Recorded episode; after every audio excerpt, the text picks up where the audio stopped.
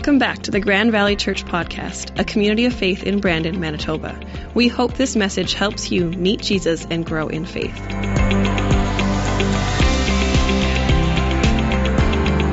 So, we've been in a series called Didn't See It Coming, and it's based on a book by pastor and author Carey Nieuwhof, And we've been talking about these challenges that we encounter in life that sometimes sneak up on us without us knowing. And today we are talking about one of those challenges that does sneak up on us without us often knowing, and we can be in the middle of it and not even realize this is what we're facing. But just to get you caught up on where we've been, we started this series off talking about cynicism. And if you're with us, we learned that if we stay curious, we can learn how to hope again, how to trust again, how to believe again. And curiosity is part of the key to overcoming cynicism in our life. And two weeks ago, we talked about disconnection.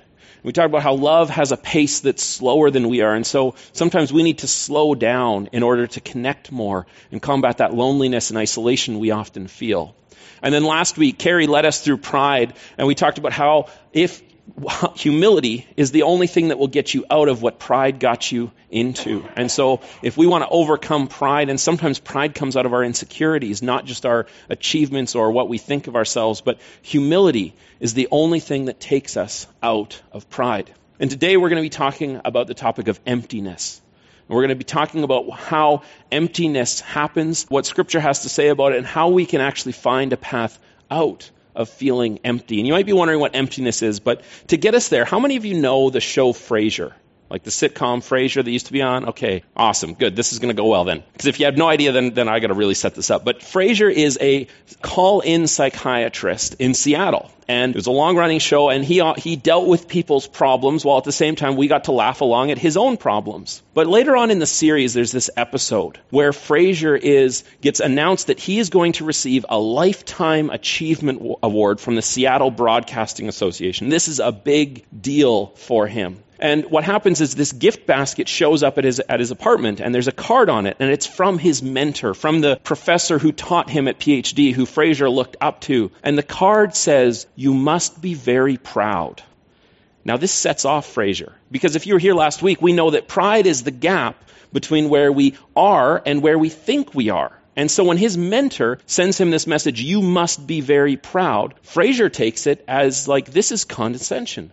This is his professor saying, You've become so inflated, you're so full of yourself now that you got this award. And so Frasier is upset. So he travels to Harvard to confront his professor and his mentor about, like, wh- why did you write this? It turns out his professor didn't even write it. He had his assistant write the card. The professor wasn't even involved in it. And that just makes Frasier angrier. And Frasier doesn't understand why does he feel the way he does when he's about to receive this pinnacle award of his achievement. Well, he barges in on his professor, and why don't we watch it together? I'm sorry, caller. I can't help you. Frasier doesn't know how to get to the bottom of why he feels the way he feels. And his mentor, to his credit, doesn't let him put a band aid on it, doesn't let him bury it under something else. He says, deal with the feeling. See, Frasier is experiencing something that is surprisingly common, but rarely talked about, and that is this feeling of emptiness. And emptiness happens whenever we reach a point of something. Maybe we have a goal, maybe we have achievement, maybe we have something we're shooting for, we're working towards, and when we get there, it doesn't feel the way we thought it did. In fact, for me, emptiness was something that, that I had to wrestle with a few years ago. And if you've been around for a while, you might know that back in 2013, before that, I was the associate pastor here. And we did a, an intentional leadership transition where our previous lead pastor knew that his, his time to be the pastor here had come to a close. And we did this year long intentional transition where I stepped into the lead role. And so I was beginning to figure out what does it mean to be a lead pastor? And at the same point, I still had a year left on my degree to finish off. And so for that year of middle of 2013 to middle of 2014, I was figuring out, well, what is it like to preach most weeks? Like, what, is it, what does it mean to actually be in this, this lead role to help people to be a pastor? And at the same time, trying to slog my way through a full-time course load. In fact, Nikki often joked that when, my, when I graduated, we would have to figure out how to be married again because we never saw each other because I was always writing papers and trying to get that done. And in fact, at the end of my degree, it came down to such a crunch that I finished my last correspondence course in four days, start to finish, to hit the deadline before the graduation day, like the day before graduation, finished off the last course. And so it was this big kind of celebration. I was done school. The board of elders extended, said, Hey, we want you to stay and be our permanent lead pastor. And Nikki and I felt that's exactly where God was leading us. And so we chose to stay. And then all of a sudden, I was in that summer, things just felt weird to me. Things just felt off. I wasn't depressed. I wasn't angry. I wasn't discouraged, but it didn't feel like what I thought it was going to feel like. And I was wrestling with this. Well, what does it mean? And, and no one really knew that this was going on internally, this kind of internally figuring out, like, what does this mean? What's this feeling? Because for the last year and a half, I had been so driven and so focused towards reaching this point. I had never stopped to ask myself, what's next? And so what I did as I was reading this book and it had this list of questions, it said you should send this list of questions to the people who know you well and listen to their responses. And so I did that. I sent to about four or five of like mentors and close friends, people that I figured would know me better than me maybe. And I gave them these questions and I want to read to you from one of those emails that a friend sent back to me. And the question that I asked was like, when am I at my best? When do I actually seem like I have, have purpose and meaning and I know what's going on. And this is what he said back to me, and I'm not going to say who it is. He wrote to me, knowing what you're working towards seems to bring out the best in you. Feeling directionless, having achieved these goals and wondering what now makes it difficult for anyone to be at their best. Feeling directionless, wondering what now. Emptiness, is that lingering what now question that resonates in us after a success or an achievement, after we've reached the pinnacle of something. Frasier is getting this lifetime achievement award, and he looks at everything his life has built and says, but it feels empty. See, emptiness follows success because success fails to give us what we thought it would. Now, I want to break a little myth on this. Emptiness does not mean you are ungrateful. You can be incredibly grateful for what God's done in your life, for what you've been able to work to achieve, for, for the people around you that have supported you in this process. You can be incredibly grateful, but still have that feeling of emptiness of knowing, well, what's the point? What now? What's next? So let's dig to the bottom of that. Let's deal with this feeling, as Frasier's mentor says. Let's get to the bottom. So, what is this sense of emptiness? And if we go back all the way into the Old Testament, and we go to a book that we've gone to a couple times in the series, and that is the book of Ecclesiastes, we get a book that, ex- that portions of it explore this topic, this feeling in depth. And this book was written by Solomon, and he was the third king of Israel during the time when their nation was united. And Solomon is really the pinnacle, the peak of Israel's influence and power. He was the wisest man who ever lived because when he became king, he didn't know what to do. And so we asked God, Well, would you give me wisdom? And so God says, I will make you wiser than any man who ever lived. And he used that wisdom. And he had wealth and he had power and he brokered treaties that ensured the nation's prosperity. And Israel was the dominant superpower nation of that era, about the 10th century BC. And then near the end of his life, Solomon is reflecting back and he writes this book that we have called Ecclesiastes. And here's where the book starts. Ecclesiastes 1, verse 2. Everything is meaningless, says the teacher. Completely meaningless. See, if you're reading this, you probably think, what's the next book of the Bible? And you just skip over this whole thing. But let's dig into this. Why does Solomon say everything is meaningless? He's a man who literally has it all. In fact, he goes on and he starts describing this. He says, Look, I am wiser than any of the kings who ruled in Jerusalem before me. I have greater knowledge and wisdom than any of them. So I set out to learn everything from wisdom to madness to folly. He says, I said to myself, Come on, let's try pleasure. Let's look for the good things in life. But I found that that too was meaningless. I tried to find meaning by building huge homes for myself, by planting beautiful vineyards. I made gardens and parks, filling them with all kinds of fruit trees. I built reservoirs to collect the water to irrigate the many flourishing groves. Sometimes we see that ourselves. We try to find our meaning in our homes. I mean, if your home is always under renovation, oh, I always got to update to the newest trend. I always got to update this. When, when I do this, when I tear down that wall, when I change the kitchen cabinets, that's when this place will feel like home. Solomon did all that. He built the biggest mansions. He had more property than anyone else. And then he goes on, he says, I bought slaves, both men and women, and others were born into my household. I also owned large herds and flocks, more than any of the kings who had lived in Jerusalem before me. I collected great sums of silver and gold, the treasure of many kings and provinces. He tried to find meaning and purpose in accumulating wealth. He tried to find it in owning everything. And, and we look at this and we say, well, he owned slaves. Well, slavery in that era was more like indentured servitude. He had a permanent workforce that he owned to maintain all those properties and maintain everything he did. And then that didn't solve Solomon's angst either. And so then he turned to this one. He said, I hired wonderful singers, both men and women. I had many beautiful concubines. I had everything a man could desire. Let's throw a timeout. Flag on the play wait a second, Solomon, what are you trying to do here? Because elsewhere in Scripture, in the, in the book of Kings, it tells us that Solomon had 300 wives and 700 concubines. Now, is that what God wanted for his king? Is that who what God wanted the king of Israel to do? The answer is a straight up no. In fact, if we go back to Deuteronomy, we go back to the law for a second. God said this to Moses to pass on that one day when the nation has a king, the king must not take many wives for himself because they will turn his heart away from the Lord. He must not accumulate large amounts of wealth in silver and gold for himself. Well, wait a second. What did Solomon do? All of that. So let's come back to Solomon into Ecclesiastes chapter 2 verse 9. He says, So I became greater than all who had ever lived in Jerusalem before me, and my wisdom never failed me.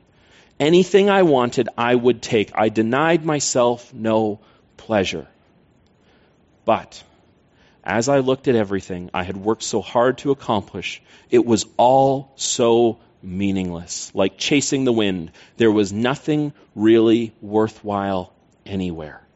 Now that word meaningless in the Hebrew it gets can be translated in multiple ways. It can be translated that it is a shallow breath, that it is temporary, that it is fleeting, that it has no lasting value. He's saying everything I've experienced and he experienced everything was meaningless.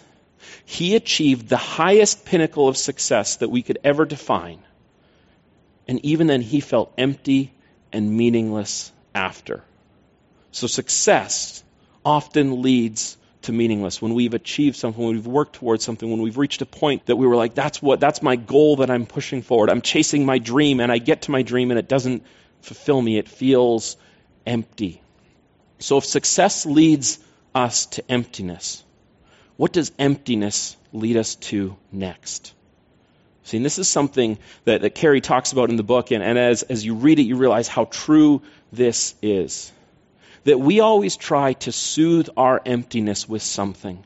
We always try to find something that will take our emptiness and, and make that feeling go away. Frasier is trying to bury it in all the tools and tricks of his trade, but he can't get rid of it. So emptiness Here's what emptiness leads to emptiness leads to more. We want more. We think, I need something to satisfy this. So maybe, you know, if you're looking at your car, you're like, you know what, well, we should have a second car, maybe a third car as a family. That would, that would make our lives easier. That would, that would help. That might solve it. And we tell ourselves things like that would solve it.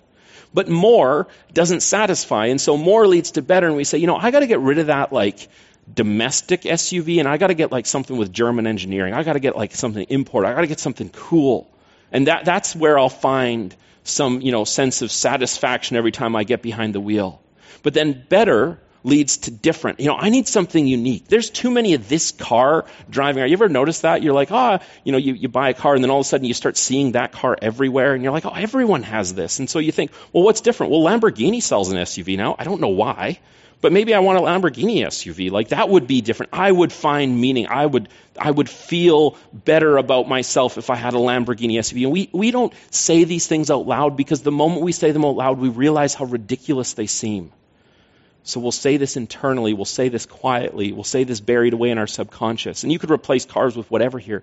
But you see that pattern of we want something more, we want the bigger place. We want the, the house with more bedrooms, with more bathrooms. And then we want something better, you know, we want something more modern looking, we want something nicer. Then we want something different. We want these tiles that were imported from Italy, that, that uh, monks carved out of the rock themselves. Look how fancy, like, better leads to different, but different different only leads to despair. Because even when we reach that point, if you have the means to reach the level of different, where everything is unique and artisan and craftsman, different only leads to despair. Because when we get there, we realize that it didn't satisfy that emptiness. It didn't satisfy that need. It didn't satisfy that feeling. So when we attempt to solve our emptiness, we should just realize that we jump straight from emptiness to despair and not waste all the money and the, and the steps in between. Because when we try to solve our emptiness ourselves, what it usually leads to is this it leads to self medicating. And self medicating is any time we self prescribe something to make ourselves feel better. And self medicating and self care are two different things because self care is actually addressing the root issue. But self medicating is only addressing the symptom. It's only addressing the, the I feel this way, so I'm going to deal with that. It never gets to dealing with why do I feel this way. And so self-medicating, you know, sometimes, you know, that might be a path towards an addiction like alcoholism or drugs. And, and we're not going to talk about those ones too much today because I think we understand those are often a self-medication for something. I want to talk about two ways that we self-medicate that are often overlooked. And the first one is workaholism. In fact, Carey puts it this way in the book. He says, workaholism is the most rewarded addiction. You may get fired for drinking too much, but working too much usually gets you promoted and it also gets you a raise.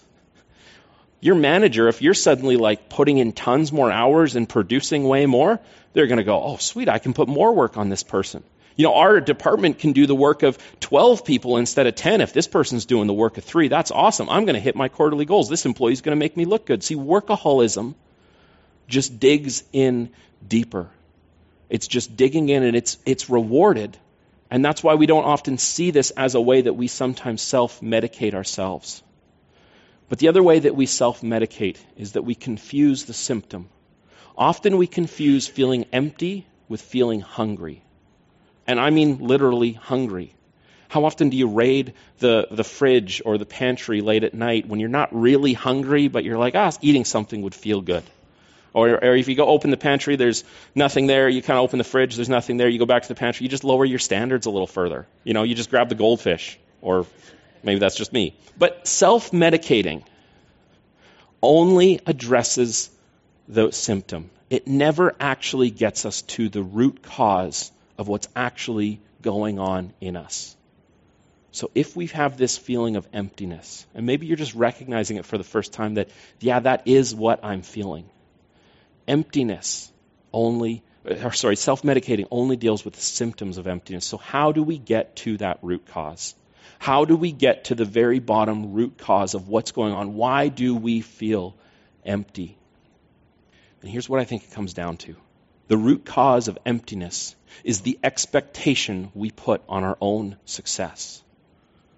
See, I had this thought in my mind that was buried deep that when I finished my degree, that when I finished, you know, uh, uh, we went through that interim position of transition and, and God was like, well, either we're staying or we're not. And God was clearly saying, stay.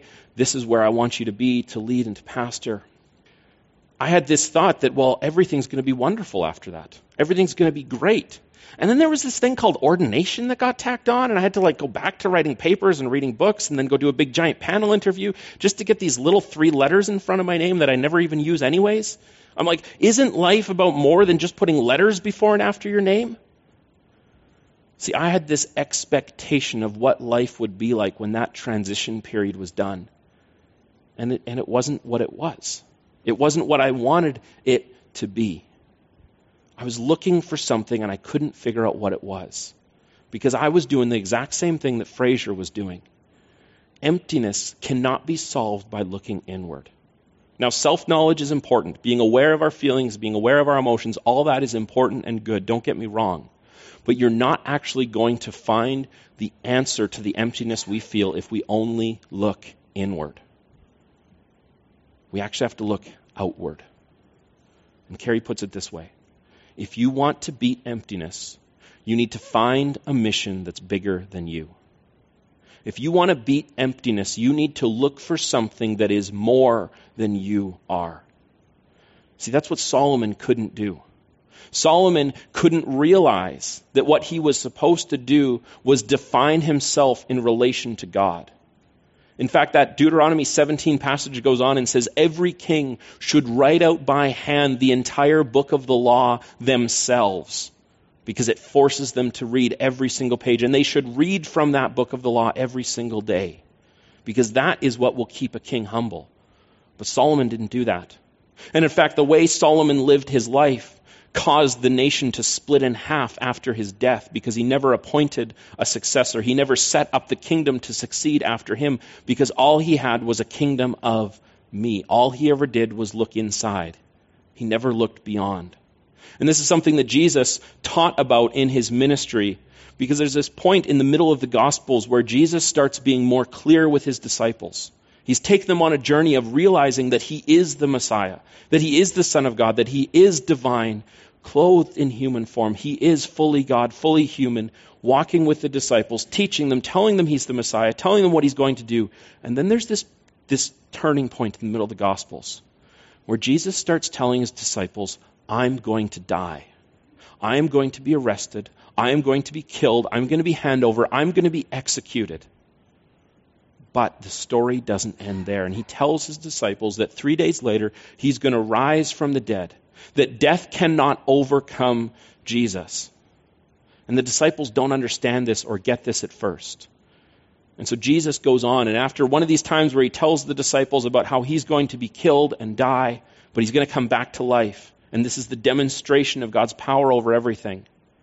Jesus tells the crowds this, not just to his disciples, he tells the whole crowd this. He says, If you try to hang on to your life, you will lose it. But if you give up your life for my sake, you will save it. And what do you benefit if you gain the whole world, but are yourself lost or destroyed? See, Jesus is challenging them and saying, if you try to hold on to everything the way that Solomon held on to everything, you're going to lose it all. But if you let it go, if you lose it for the sake of Jesus, that is where you will find your life.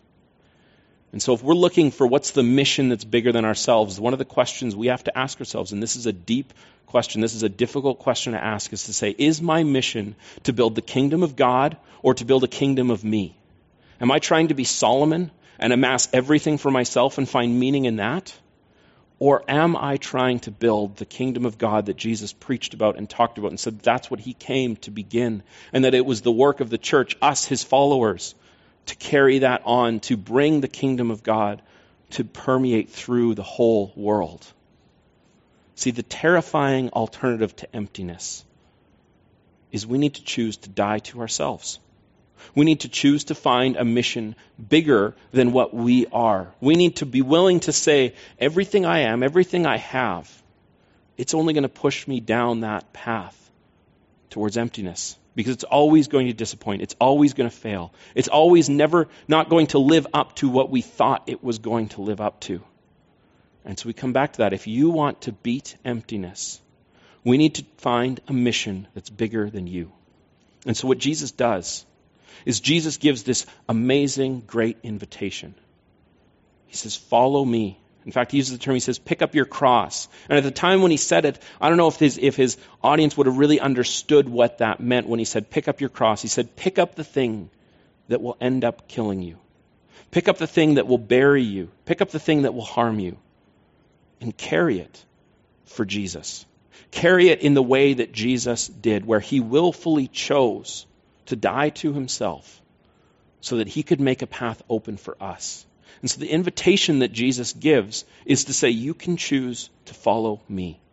You can choose to find meaning and purpose in your life by following me. And it's not just a surface level, okay, Jesus, I follow you. Now give me all the things I want in the kingdom of me. Because that's what makes us as followers of Jesus just appear as hypocrites to the world.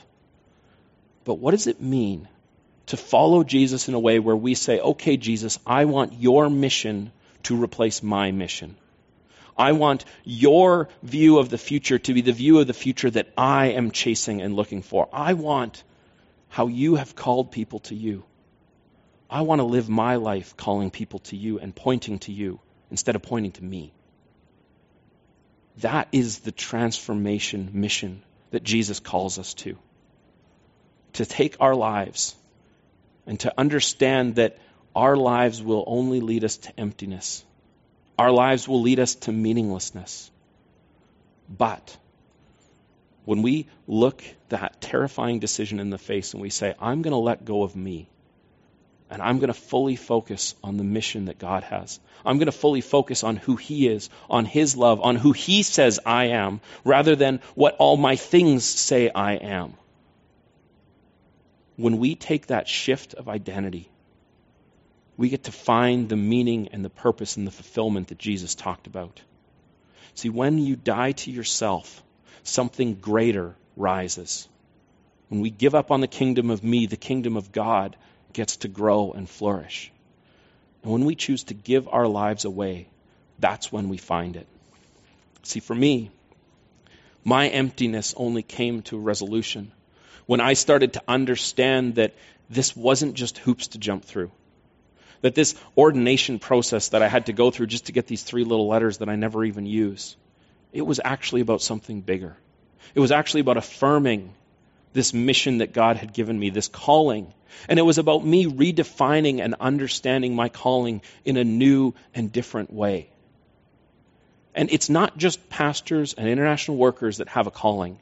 Every single person has a calling, something that Jesus is trying to say to you, trying to, to put in front of you to say, this is how you get to build my kingdom. See, I look at the whole kingdom of God and I say, God, why wouldn't you just do it all yourself? You're so much better at it than we would have been, anyways.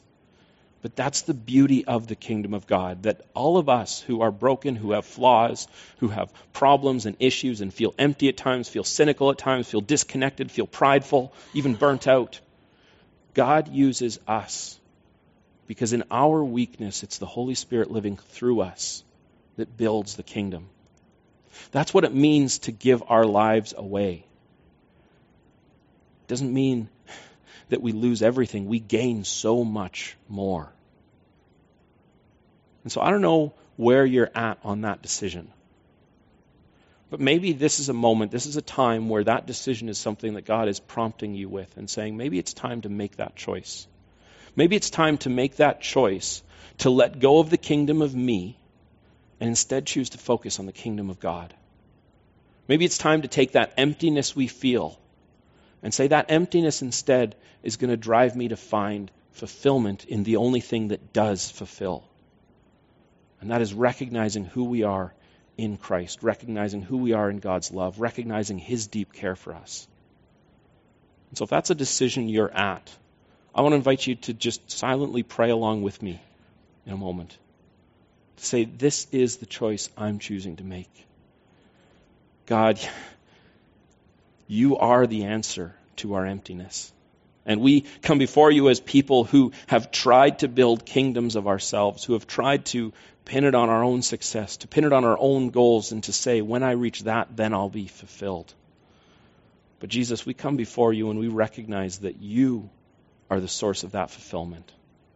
That you are the source of the mission that is greater than ourselves, and that if we only ever look inside, we'll miss seeing your glory and seeing your great, amazing, and overwhelming love for us.